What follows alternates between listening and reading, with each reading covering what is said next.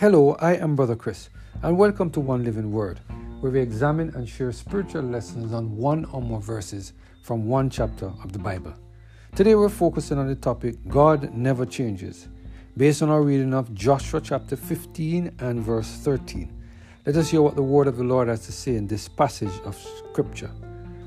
And unto Caleb, the son of Jephunneh, he gave a part among the children of Judah according to the commandments of the Lord to Joshua, even to the city of Arba, the father of Anak, which city is Hebron. When we are faithful to God, He will live up to the promises that He made to us that are conditional. And He will always live up to all the unconditional promises that He has made to us. You see, my friend, God is someone that we can trust. No matter how long it takes for God to come through for us, He will always live up to His promises. In Malachi 3, verse 6, a very profound statement is made by God. The word of the Lord says, For I am the Lord, I change not. Therefore, ye sons of Jacob are not consumed. It is a very good thing to know that we serve a God that never changes. Caleb was very aware of this fact that he was serving a God that never changes. This is why, for the first 40 years of his life, Caleb followed the Lord and did exactly what he said.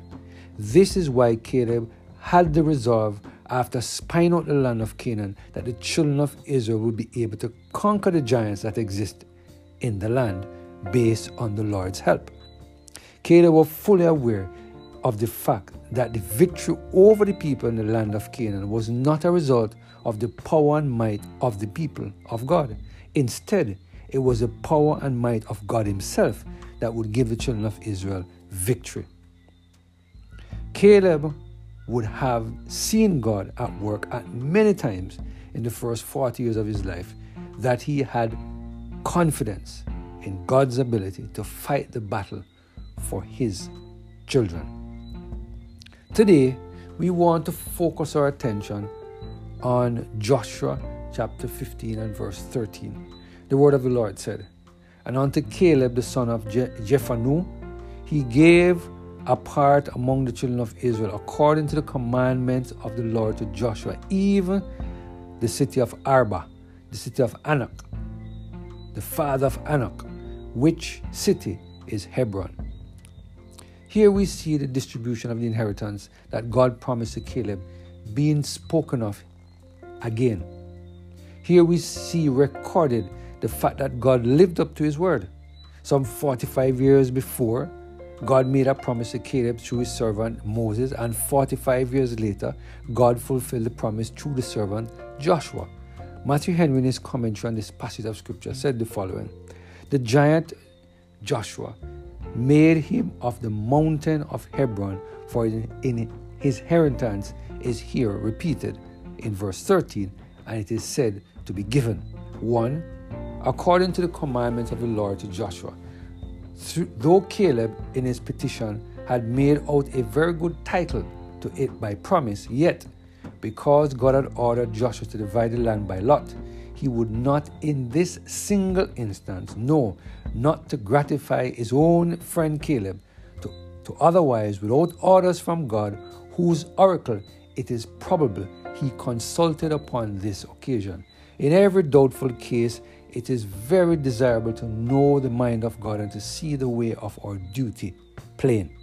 Number two, it is said to be a part among the children of Judah though it was assigned him before the lot of that tribe come up, yet it proved God so directed lot to be in the heart of that tribe, which was graciously ordered in kindness to him, that he might not be as one separated from his brethren and surrounded by those of other tribes. End of quote. Today, God is reminding us that he can be trusted. He is a God alone he is God alone. He is God alone. He is God alone. And He never, never changes.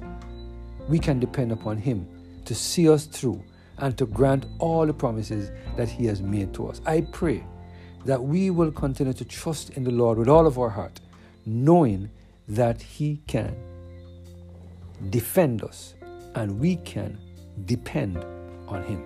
Let us pray. Heavenly Father, we thank you for your blessing and your mercy upon us and for all that you continue to do in our lives. For the reminder tonight, Lord, that you never change. You never change.